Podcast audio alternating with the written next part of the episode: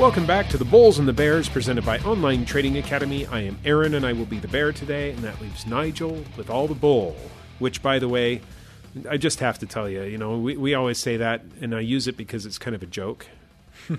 um, especially with Nigel here, I just like ribbing him a little bit. But but I want you to understand that that really the both of us are almost constantly bulls. We're just bulls because we understand how to handle both an up and I mean, it, you know, traditionally when when people think of bu- bulls and bears, mm-hmm. the common person would think, "Oh, it's bear market. Everybody is sitting on their hands." Mm-hmm. Not true. All right, the the bear in that case is is actually buying. They're just doing it differently. They're, well, they're selling and buying. All right, they're they're simply playing the market on the downside, and that's perfectly legitimate thing to do. Whether mm-hmm. you are investing or trading, there are ways to take advantage of a down market. And so, when people say bulls and bears, they would typically think that the bear is is waiting for the bottom. Yeah. Not so. Yeah, and you can you can prove that by looking at banks. Banks, Yeah. when the markets turn down, they're still making money. Oh yeah, They're not doing it In by fact- buying things and holding on to them for years. Right. In fact, if you look at the first two quarters of Goldman Sachs um, trading profits from 2022, where the market was just going st- almost straight down, or well, bumping down, right? Yeah. It was down over 20 percent. They were blowing out their revenues from 2021 when the market was going up. Yeah. And that's really just as simple as when you look at the market, uh, when it goes up, it goes up a, maybe a couple percent, and that's a really good thing, and people get really excited. Yeah. But when it goes down, it goes down like four, five, six percent, and that's a normal kind of down day. And so the movements down are just much larger than movements up. So That's the right. profit that can be made is much larger on those big down days. It's faster. Yeah, it's much right? faster. The same movement, just faster. Mm-hmm. So there's more to take advantage of. And so, yes, uh, the bear is simply a bull in a different direction. Mm-hmm. So when it comes down to it, we we wouldn't classify ourselves as either bears or bulls because we're always in the Changing game. position. We're just Up or down. changing. Yeah, we're just changing according to the trend. Yeah. Anyway, so back to what we were saying. All right, we were talking a lot about risk. Now I mentioned that there's, uh, you know, what what can we control out there, and I I mentioned that what we can't control is where the price is and where the price is going to be. Mm-hmm. That doesn't mean that that's uncontrollable. It just means that we ourselves, the small traders that we are, are not controlling it. Yeah, I can't look at Apple and say, "Hey, Apple's going to be two hundred dollars by tomorrow." I can't make that happen. That would No. take billions and billions of dollars, and probably even then wouldn't be that okay, realistic. so so then there's the question. It would take that much money to make it happen. Are there those out there willing to spend that much money in order to push the price around? And the answer is yes. They're called market makers, okay? And so if you're wondering it, whether there are controls in the markets and how these places how these places we just talked about Goldman Sachs. How do they do so well? Well, risk is what you don't control. If they can control the price, then they have taken an awful lot of risk out. Mm-hmm. All right. If you look at the number of tra- uh, trading days in uh, 2021, where Goldman Sachs was profitable on that day, it was 91%. Yeah, it's a lot. It's They the are controlling time. something. Yeah. Right? And they're doing it a lot through this price action. Well, and they, they don't gamble. They treat it like a business. They know that, that this is where we want to buy, this is where we want to sell, this is where we're going to get in, this is where we're going to Yeah. get out. I meet so many people that come in that think, oh, I'm just going to buy something and hold on to it forever. Well, what is your plan if it starts going down and then you start losing money? Yeah. I mean, companies go out of business, right? They go to zero. Hertz went out of business a couple of years ago, or last year, or whatever year it was, Yeah. right? And so those people lost everything that they had invested.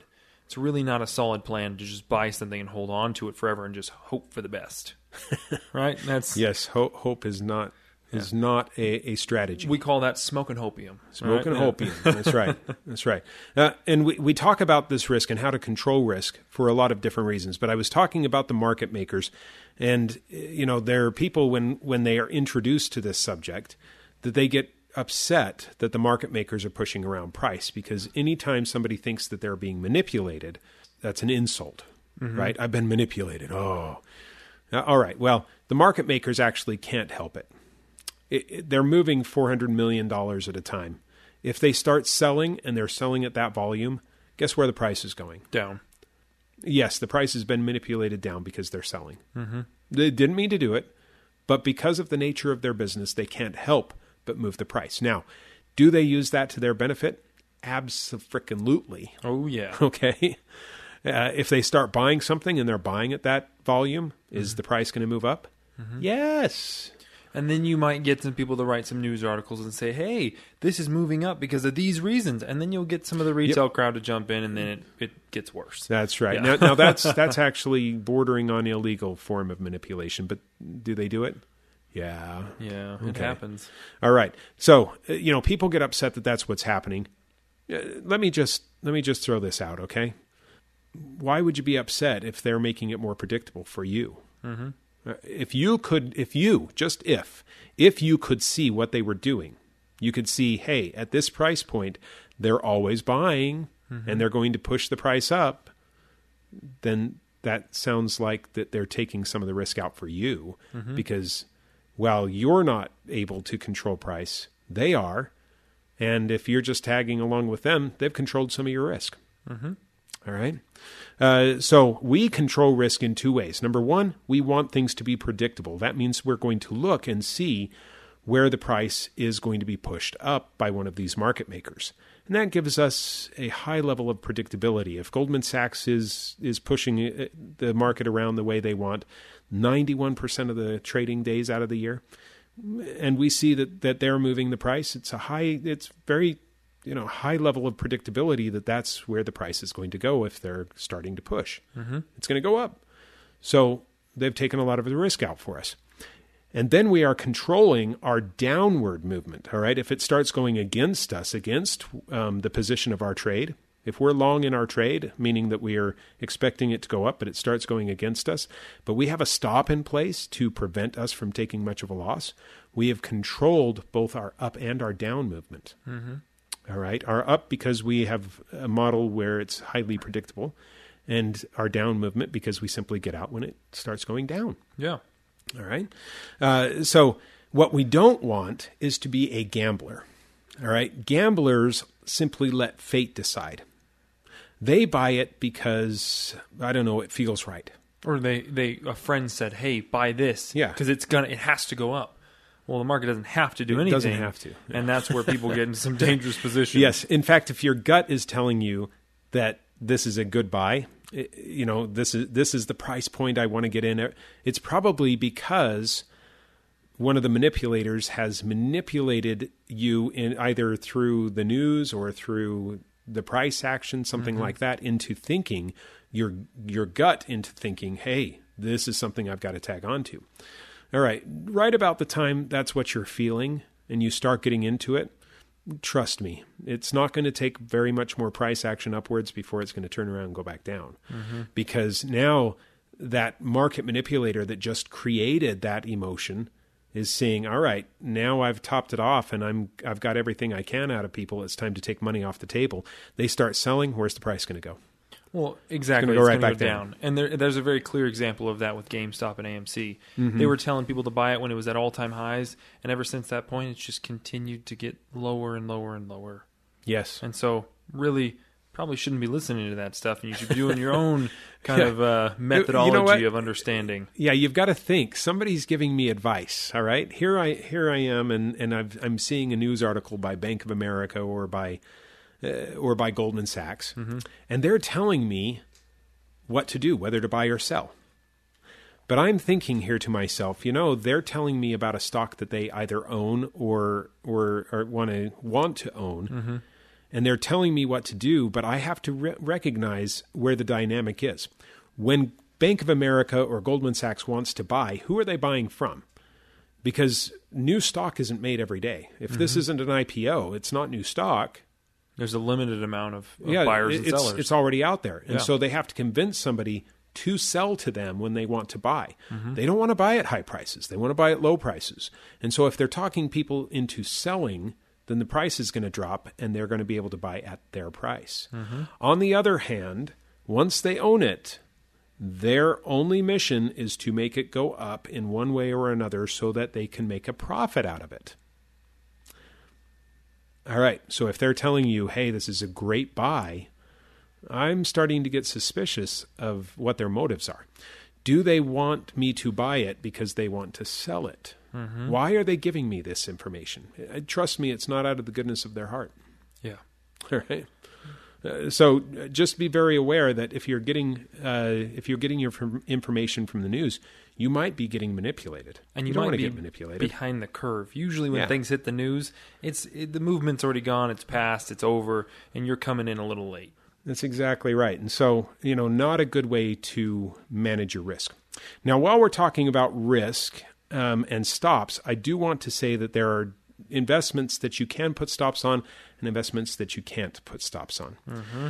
Um, and and for me, control is everything. So if I see an investment that I can't put a stop on, hmm, I'm going to get a little bit a, little bit upset. Well, I'm I'm probably not going to be investing in that. Yeah. Do you know what one of the biggest investments that we can't put a stop on is? Mutual funds. There you hit it. Oh, You saw my notes, mutual funds. Yeah. Now, I'm going to actually let Nigel just kind of take it away, and I'll tell you why. Okay? we both have the same information. Neither of us really like mutual funds, but it's really fun to get him or to just watch him get spun up about this. Well, because because uh, even uh, neither of us like seeing people get um, taken advantage of. All right, manipulated. Um, but Nigel's a little bit more expressive about that. So Well- why don't you just tell us about mutual funds and how risky they are? All right. So the reason I don't like mutual funds is because they are sold to the average person as a safe investment because they are a basket of stocks. Well, if you know what the S&P 500 is, it is a basket of the top 500 companies in America. Right. So we're we're looking at, at something that is actively managed basket of stocks, and mm-hmm. this is called a mutual fund. Mm-hmm. And you- you're not actually buying any of the stocks, but you've got 500 different stocks. And the idea is is that when trouble comes, all stocks go down. Mm-hmm. Not just one, all of them go down. But there are going to be some stocks inside that 500 That don't go basket. down as far. Well, uh, that will go out of business altogether. Well, yes, but not all of them will go out of business, or not all of them will go down the same percent. And so the control of risk is, is that if there are 500 different ones, even though some of them are going to go out of business, not all of them. And so you haven't lost your whole investment. Mm-hmm. It, it's all gone down. You're not holding as much as you used to, at least in, in terms of, of uh, the value of the dollar. Mm-hmm. Uh, But at least you're not totally out. yeah, All right. Now, an, a, an exchange traded fund or an index fund like the S&P 500. like the S&P 500 is the exact same thing. The difference between the two is on the mutual fund side, you're paying a lot of fees and you can't use stops. On the exchange traded fund or the index fund, they're very very if there are fees, they're very small. You get dividends, by the way, especially with the uh, S&P 500. And can you use stops? Yes, you can. Oh, that's that's nice, isn't it? Well, exactly. And the S&P has an average rate of return of about 10%. Mutual funds are about 5%. 4.67%. Well, there you go. Aaron's got the number. All right. That's right. So that right there is a huge difference where mutual funds they they again qualify them as safer that's what they're sold as but really they're only sold that way so whoever is selling th- them to you can get paid by them because the more money that you invest in mutual funds the more fees that are taken which then pays other people who manage the funds right Yes, yes. So they're they're safer for some people, not just not you. Yeah, exactly. So, and a lot of people will say, "Oh, you know, I don't have mutual funds. I would never buy a mutual fund. If you look at your account and it has a five digit ticker symbol, Yep. it is a mutual fund. Yes. All right. Now that's important to know, but then the question becomes, well, I'm not really active in the market. I don't know how to buy an exchange traded fund. I don't know how to do this on my own. I've always had somebody do it for me. Well, there's a great place to learn how to do this for yourself. It's not all that hard. It's not. Yeah. So come in and take one of our three hour power trading and investing workshops. You would register for that class by calling 8448 Trader. That's 8448 87 2337.